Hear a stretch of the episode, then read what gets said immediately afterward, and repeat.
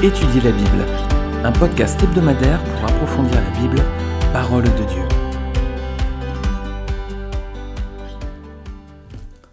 Bonjour à tous, je suis très heureux de vous retrouver pour ce nouvel épisode de podcast Étudier la Bible.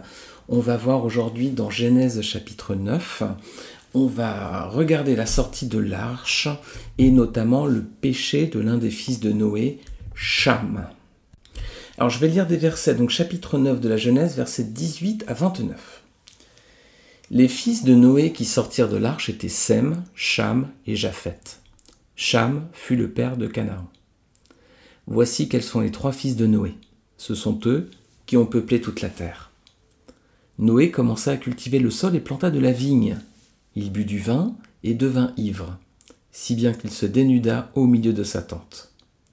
Cham, le père de Canaan, vit la nudité de son père et en parla à ses deux frères qui se trouvaient à l'extérieur. Alors Sam et Japheth prirent un manteau, le mirent sur leurs épaules, marchèrent à reculons et couvrirent la nudité de leur père. Comme ils détournaient la tête, ils ne virent pas la nudité de leur père. Lorsqu'il eut fini de cuver son vin, Noé apprit ce que lui avait fait son fils cadet, et dit Maudit soit Canaan, qu'il soit le dernier des esclaves pour ses frères. Et il dit encore Béni soit l'Éternel, le Dieu de Sem, et que Canaan soit son esclave. Que Dieu élargisse le territoire de Japheth, qu'il habite dans les tentes de Sem, et que Canaan soit son esclave. Noé vécut 350 ans après le déluge, il vécut en tout 950 ans, puis il mourut. Alors on va faire une première parenthèse, on va regarder le vin dans la Bible. Alors déjà on voit que Noé c'est le premier vigneron de l'histoire, a priori du moins c'est le premier qui est mentionné dans la parole de Dieu. Il y a d'autres mentions du vin dans la Bible, il est utilisé pour plusieurs images, des images positives et négatives. Négatives, par exemple, on peut regarder dans Apocalypse chapitre 17, versets 1 et 2.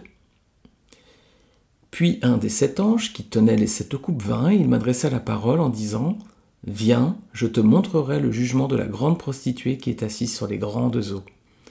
C'est avec elle que les rois de la terre se sont livrés à la débauche, et c'est du vin de sa débauche que les habitants de la terre se sont enivrés.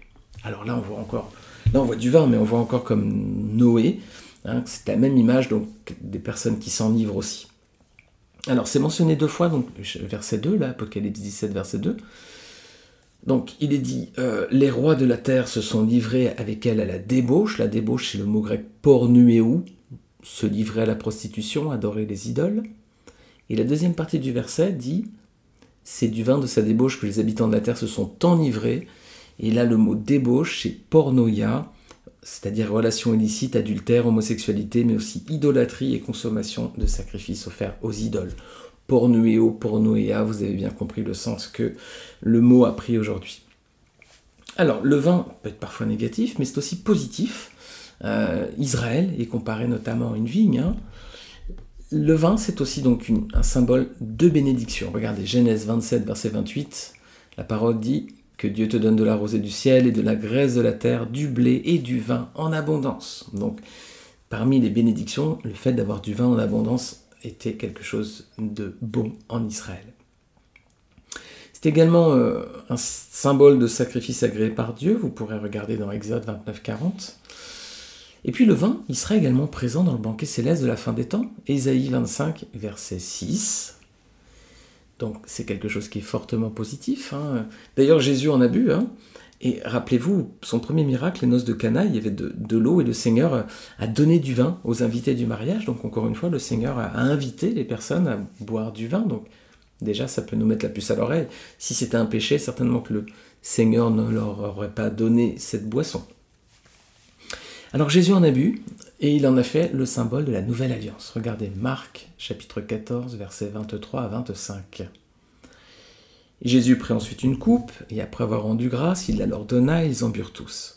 Et il leur dit Ceci est mon sang, le sang de la nouvelle, le sang de l'alliance, pardon, qui est répandu pour beaucoup. Je vous le dis en vérité, je ne boirai plus jamais du fruit de la vigne jusqu'au jour où je le boirai nouveau dans le royaume de Dieu. Alors le vin qui symbolise la nouvelle alliance, c'est le symbolise le sang de Jésus-Christ qui a coulé sur la croix pour nos péchés et qui fait de ceux qui acceptent ce sacrifice, qui le reconnaissent Jésus comme leur sauveur et Seigneur, fait d'eux un nouveau peuple et il leur donne une nouvelle alliance. Alors le vin, mes amis, bon ou mauvais? Eh bien, si Jésus en a vu, qu'il en a fait le symbole de la nouvelle alliance, qu'il l'a donné aux invités de, la noce de Cana, bon, bah c'est bon, hein, on ne peut pas dire que ce soit mauvais, le, vin n'est pas un problème en soi. Le problème, c'est l'abus, hein, c'est l'ivresse. C'est le problème aussi avec Babylone, hein, c'est l'excès de vin qui est condamné. Donc, moi je fais partie de ceux qui pensent qu'un chrétien peut boire du vin. Alors très sincèrement j'en bois très peu, je dois peut-être en boire deux verres par an, c'est tout simplement que j'aime pas trop ça en fait. Et puis ça me fait dormir tout ce qui est euh, voilà les, boissons un petit peu comme ça. Alors je bois pas d'alcool hormis le vin, mais en plus quand j'en bois ça me fait un peu dormir vite. Même un verre des fois ça peut me donner envie de dormir donc euh, j'en bois pas. Je suis pas fan du goût donc. Euh, mais par contre je serais pas choqué si un chrétien buvait du vin devant moi. Ça me choque pas. Le Seigneur en a bu, il en a donné à boire et il utilise cette image pour le royaume de Dieu donc ça me choque pas. Le problème c'est l'abus. Donc comment on doit consommer ce vin? Eh bien, Regardez 1 Corinthiens chapitre 6 verset 12, avec modération tout simplement. 1 Corinthiens 6 12, tout m'est permis mais tout n'est pas utile, tout m'est permis mais je ne me laisserai pas asservir par quoi que ce soit. Bien sûr, il y a une addiction possible avec le vin, ça peut être un danger hein, pour certains chrétiens, certaines personnes. Donc s'il y a un risque pour vous, il vaut mieux s'en écarter, même si le Seigneur euh, vous l'autorise. Si c'est un danger pour vous, voilà, tout vous est permis, mais ne vous laissez pas asservir par quoi que ce soit. Alors on va regarder la chute de Noé à présent. C'est triste, hein, parce qu'à peine le, déluge était derrière eux que le péché reprend sa place. Hein. Versets 20 et 21, je relis. Noé commença à cultiver le sol et planta de la vigne. Il but de vin, du vin pardon, et devint ivre si bien qu'il se dénuda au milieu de sa tente. Noé, mes amis, le juste, lui qu'on avait vu dans les épisodes précédents de podcast comme un juste, hein, euh, Genèse 6, verset 9, Noé était un homme juste et intègre dans son temps, Noé marchait avec Dieu. Hein. Eh oui, puis là, Noé, il chute. Hein. Alors, que celui qui se croit debout prenne garde de ne pas chuter, nous dit 1 Corinthiens 10 aussi. Hein. Commentateur anglais, Matthew Henry, vous connaissez peut-être, il y a quelques siècles maintenant, hein, mais j'aime beaucoup ses écrits. Il dit Noé était resté sans péché dans un monde de pécheurs. À présent, il devient pécheur dans un monde sans péché. Eh oui, c'est sa situation. Hein. C'était lui quand le monde était vraiment souillé par le péché qui était pur, et à présent, dans un monde qui est pur, c'est lui qui se souille du péché. Quelle idée de s'enivrer. Mais bon, que celui qui est debout prenne garde de ne pas chuter. Voyez-vous un autre épisode dans la Bible où il y a un problème entre un homme qui s'enivre et ses enfants? Oui, Genèse 19, verset 30-38, c'est Lot et ses filles. On y viendra dans quelques semaines. Hein. Le fléau de l'alcool, les amis, hein, ça, fait, ça a détruit de nombreuses familles. Hein. parce que les personnes adoptent ensuite des comportements incontrôlables. Parfois, ils se réveillent le lendemain, ils savent plus ce qu'ils ont fait la veille. Euh, ça peut provoquer vraiment beaucoup de dégâts dans les foyers et ça peut causer aussi beaucoup de drames dans les vies. Hein. Le problème de l'ivresse, attention, tenez-vous toujours éloigné de cela. Hein. Tout ce qui est addiction, on l'a vu tout à l'heure. Alors, la pudeur. Cham voit son père nu sous la tente ça peut nous avertir aussi. Hein. Si on a des enfants, attention de ne pas être pour nos enfants une occasion de chute. Hein. Que nos enfants, par exemple, hein, par, par inadvertance, euh, ne rentrent pas dans notre chambre et qu'on soit dénudés. Soyons toujours prudents de, de, vraiment avoir la porte fermée quand on se change, etc. Voilà, malheureusement, ça pourrait arriver que vous ne fermiez pas vraiment la porte, vous la poussez juste un petit peu, vous êtes en train de vous changer après votre douche et puis vos enfants rentrent en courant dans la chambre et puis vous trouvent dans cet état. Euh, cette situation qui vous ne seriez pas à votre avantage comme, comme Noé ici. Donc euh, attention de ne pas de faire attention d'être toujours prudent lorsque vous êtes chez vous aussi. Je suis parent, donc voilà, je me parle aussi à moi. On va regarder le péché de Cham, justement, versets 22 et 24. Je relis ces versets. Cham, le père de Canaan, vit la nudité de son père et en parla à ses deux frères qui se trouvaient à l'extérieur. Alors Sem et Japhet prirent un manteau, le mirent sur leurs épaules, marchèrent à reculons, et couvrirent la nudité de leur père. Comme ils détournaient la tête, ils ne virent pas la nudité de leur père. Lorsqu'il eut fini de cuver son vin, Noé apprit ce que lui avait fait son fils cadet et dit Maudit soit Canaan. Alors, une lecture rapide pourrait nous laisser penser que cette malédiction survient parce que Cham a vu accidentellement son père nu. Alors quand on connaît l'amour de Dieu, c'est pas possible. Hein. Dieu ne va pas punir parce que quelqu'un commet une faute involontairement. Il y a donc une autre raison que nous devons trouver. Donc on va investiguer. Déjà, première parenthèse, on débute un nouveau monde et il commence comme au début de l'ancien monde, c'est-à-dire avec un péché comme du temps d'Adam et Ève. Est-ce qu'il y avait une similitude entre les deux? Oui. Dans le cas du péché d'Adam et Ève, c'était lié à un fruit, celui de la connaissance de l'arbre de, la connaissance du bien et du mal, pardon. Et là encore, c'est lié à un fruit, le fruit de la vigne. Après avoir péché, Adam et Ève, ils avaient eu honte de quoi? De leur nudité. Genèse 3.7. Qu'avait fait Dieu? Il les avait recouverts d'une peau de bête. Qu'est-ce qu'on voit ici? Encore un problème de nudité. Qu'ont fait Sam et Japheth? Ils ont recouvert leur père, comme Dieu l'avait fait avec Adam et Ève. Que n'a pas fait Japheth? Ah, il n'a pas recouvert déjà. Premier indice. Certains évoquent ici une relation sexuelle. Lévitique 18, 6 et 8 nous dit Tu ne découvriras point la nudité de ton père. Et dans le contexte, ça veut dire coucher avec la femme de son père. Alors, est-ce que ce serait un péché sexuel avec la femme de Noé? Ben, Elle n'est pas mentionnée ici. Hein. On pourrait peut-être imaginer un péché d'homosexualité. C'était des pratiques qui avaient lieu en Canaan, pays des descendants de Cham, justement. Vous regarderez Lévitique 18, 22 si vous le souhaitez. Et justement, les descendants de Canaan, de Cham, qui vont être les, Cananéens, ils étaient très débauchés sexuellement. Hein. C'est l'archéologie qui nous le dit. Je vais le citer Albright qui dit La comparaison des objets de culte et des textes mythologiques des Cananéens avec ceux des Égyptiens et des Mésopotamiens force à une conclusion. La religion des Cananéens était plus que complètement centrée sur le sexe et ses manifestations. Dans aucun autre pays, un si grand nombre de figurines de la déesse de la fertilité, certaines très obscènes, ont été découvertes. Nulle part également le culte des serpents n'apparaît si fortement. Donc peut-être pas la femme de Noé, peut-être un péché d'homosexualité? Ah, on va regarder un peu. Moi je pense qu'on peut tout simplement dire qu'il a vu son père nu. Regardez les deux versets 22 et 23. Cham, le père de Canaan, vit la nudité de son père. Bon, déjà c'est assez explicite, mais verset 23, comme ils détournaient la tête, ils ne virent pas la nudité de leur père. Donc on avait vu que dans un des textes, voir la nudité de son père, ça peut être parfois couché avec la mère, mais ici, c'est on voit les deux frères qui, marchent à reculons et comme ils détournaient la tête, ils ne virent pas la nudité de leur père. Donc là, il n'y a pas de double sens possible. On a très bien compris que c'est pas le fait d'avoir une relation avec euh, une personne, une relation sexuelle, mais comme ils, ils ont marché à reculons, ils ont détourné la tête, donc ils n'ont pas vu leur père qui était nu. Donc il n'y a pas d'ambiguïté, il n'y a pas ici de relation sexuelle, je ne pense pas qu'on puisse l'interpréter de cette façon-là. Simplement, le verbe qui est utilisé ici, semble indiquer plus que le simple fait de voir. Quand le texte dit Cham, le père de Canaan, vit la nudité de son père, dans le texte hébreu, il y a un sens plus fort, c'est le sens d'observer, de prêter attention à quelque chose, de regarder fixement. Donc au-delà de la vue accidentelle de son père nu sous la tente, eu en fait des regards pernicieux. Voilà. Alors c'est difficile à dire ce qu'il a fait avec précision. Hein. Sous la tente, en revanche, on peut voir quelle a été son attitude.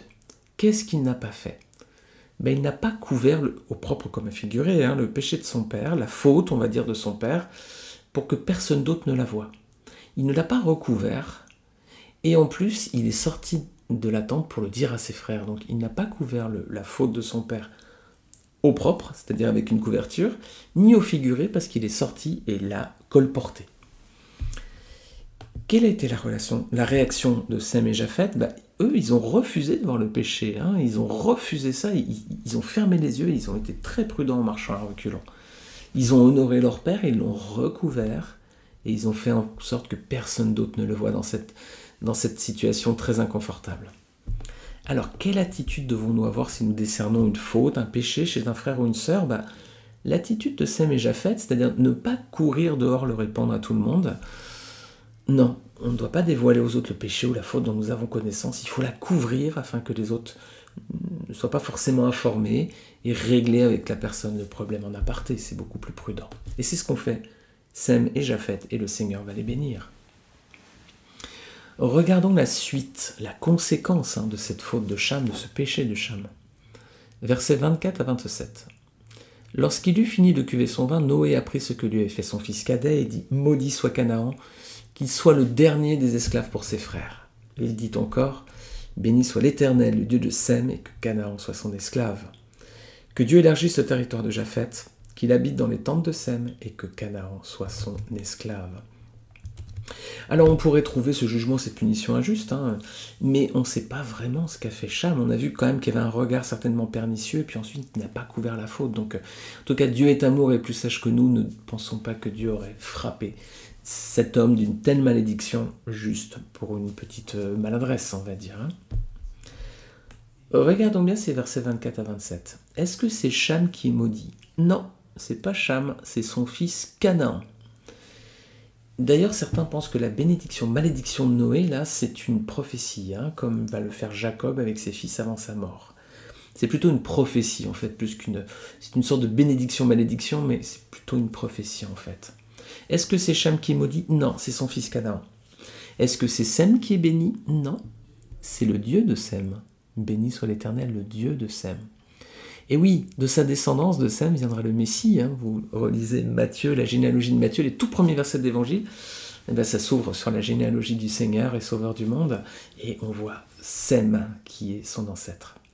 Alors cette bénédiction spéciale, elle ne vient pas de Sem, elle vient par Sem. Le Seigneur ne vient pas de Sem, il vient par la descendance de Sem. Et ça confirme qu'il s'agit plus ici d'une prophétie que d'une bénédiction ou d'une malédiction de la part de Noé. Japheth reçoit également une bénédiction, une promesse en lien avec ses frères Sem. Verset 27, que Dieu élargisse le territoire de Japheth, qu'il habite dans les tentes de Sem et que Canaan soit son esclave. Donc Dieu semble vraiment vouloir honorer l'action qu'ils ont entreprise tous les deux ensemble hein, pour couvrir la, nudité du Père. Et on va le voir la semaine prochaine, que c'est là encore une prophétie pour le futur, on va le détailler dans le prochain épisode. On va finir avec le problème du péché et l'origine de la convoitise. Nouvelle création, là encore, nouveau départ, même scénario du péché. Quelle différence? Bah, La différence avec le péché d'Adam et Ève, c'est que cette fois-ci, on ne peut pas dire que ce soit de la faute du serpent. Hein. Le serpent, il n'est pas là. Hein. C'est les hommes tout seuls maintenant. Hein. Jacques, chapitre 1, verset 13-15, nous dit que personne, lorsqu'il est tenté, ne dit c'est Dieu qui me tente, car Dieu ne peut être tenté par le mal et il ne tente lui-même personne. Mais chacun est tenté quand il est attiré et amorcé par sa propre convoitise. Puis la convoitise, lorsqu'elle a conçu, enfante le péché, et le péché étant consommé produit la mort. Alors qu'est-ce qu'on peut en conclure? Bah, C'est le cœur de l'homme qui est pécheur. Hein. D'où démarre le, péché? Bah, De la tentation. Hein. Euh, c'est les désirs mauvais de notre cœur. S'il n'y avait pas de convoitise dans notre cœur, le diable n'aurait aucune prise sur nous. Regardez Jésus au désert, quand il est tenté, le diable n'a eu aucune prise sur lui parce qu'il n'y avait pas de convoitise dans son cœur, il n'y avait pas de mauvaise pensée. Ce verset de Jacques, chapitre 1, verset 13-15, il est fondamental, mes amis. On voit les quatre étapes qui sont mentionnées dans le péché, le déroulé du péché. C'est tout d'abord la convoitise, ensuite ça mène à la tentation. Si on nourrit la tentation, c'est la naissance du péché, et ensuite ça mène à la mort. Alors quelle est la différence entre le chrétien et non-chrétien, bah, c'est que le chrétien par nature, il a aussi des convoitises, donc il est tenté. Si vous, êtes tenté, j'imagine, si vous êtes chrétien, vous, je comprends pas, je suis toujours tenté. Oui, parce qu'il y a encore des convoitises dans nos cœurs et nos cœurs sont mauvais. Donc il y a de la convoitise et de la tentation. Voilà, pas besoin de les détailler, on a chacun les nôtres, mais il y aura toujours de la tentation parce que nos cœurs sont mauvais. Mais contrairement au monde, le chrétien, il rejette la tentation, il ne la nourrit pas, donc il brise la chaîne convoitise, tentation, péché, mort, le chrétien normalement brise la chaîne qui a débuté à convoitise et tentation et il ne va pas jusqu'au péché. Enfin, du moins, on lutte contre ça tous les jours. Hein. Tous les jours, on a la tentation de pécher, hein, de ne pas payer nos impôts, de tromper, de mentir, de voler, de râler contre le gouvernement. Donc si vous avez de mauvaises pensées, mes amis, rien d'anormal. Mais sachez tout de même quelles sont la cause de nos convoitises. Alors il faut les repousser pour ne pas les nourrir. Sinon, on est dans la spirale infernale, convoitise, tentation, péché et mort. Et si on est chrétien, on doit s'arrêter juste à la tentation et ne pas aller au-delà. On va terminer, mes amis, par un dernier verset dans Hébreu chapitre 4, versets 14 à 16. Ainsi, puisque nous avons un grand souverain sacrificateur qui a traversé les, yeux, les cieux, Jésus, le Fils de Dieu, demeurons fermes dans la foi que nous professons car nous n'avons pas un souverain sacrificateur qui ne puisse compatir à nos faiblesses. Au contraire, Il a, été, tenté comme nous en toutes choses, sans commettre de péché. Approchons-nous donc avec assurance du trône de la grâce, afin d'obtenir miséricorde et de trouver grâce pour être secourus dans nos besoins. Voilà, Amen. J'espère que ce verset vous encouragera justement à tenir bon face à la tentation. Voilà mes amis, on va se quitter pour cette semaine. Si vous voulez me faire plaisir, un grand plaisir, mettez une note s'il vous plaît sur iTunes. Si vous écoutez sur iTunes, hein, si vous écoutez peut-être sur le, site web étudierlabible.com, vous pouvez laisser un commentaire si vous le souhaitez à la fin de ce post. Vous pouvez aussi mettre une note sur iTunes, un commentaire positif. ce serait vraiment sympa. Et puis vous pouvez aussi le partager autour de vous. N'hésitez pas à le partager sur vos pages Facebook, sur votre compte Twitter, Instagram. C'est peut-être aussi une occasion pour d'autres de réfléchir par rapport à leur propre la différence entre la, la convoitise, la tentation, le péché, et puis la consommation du péché avec la mort. Donc peut-être que vous pouvez faire du bien aussi autour de vous. En tout cas, c'est la parole de Dieu, c'est ce qu'on veut partager, alors n'hésitez pas à le faire largement. Je vous dis à la semaine prochaine.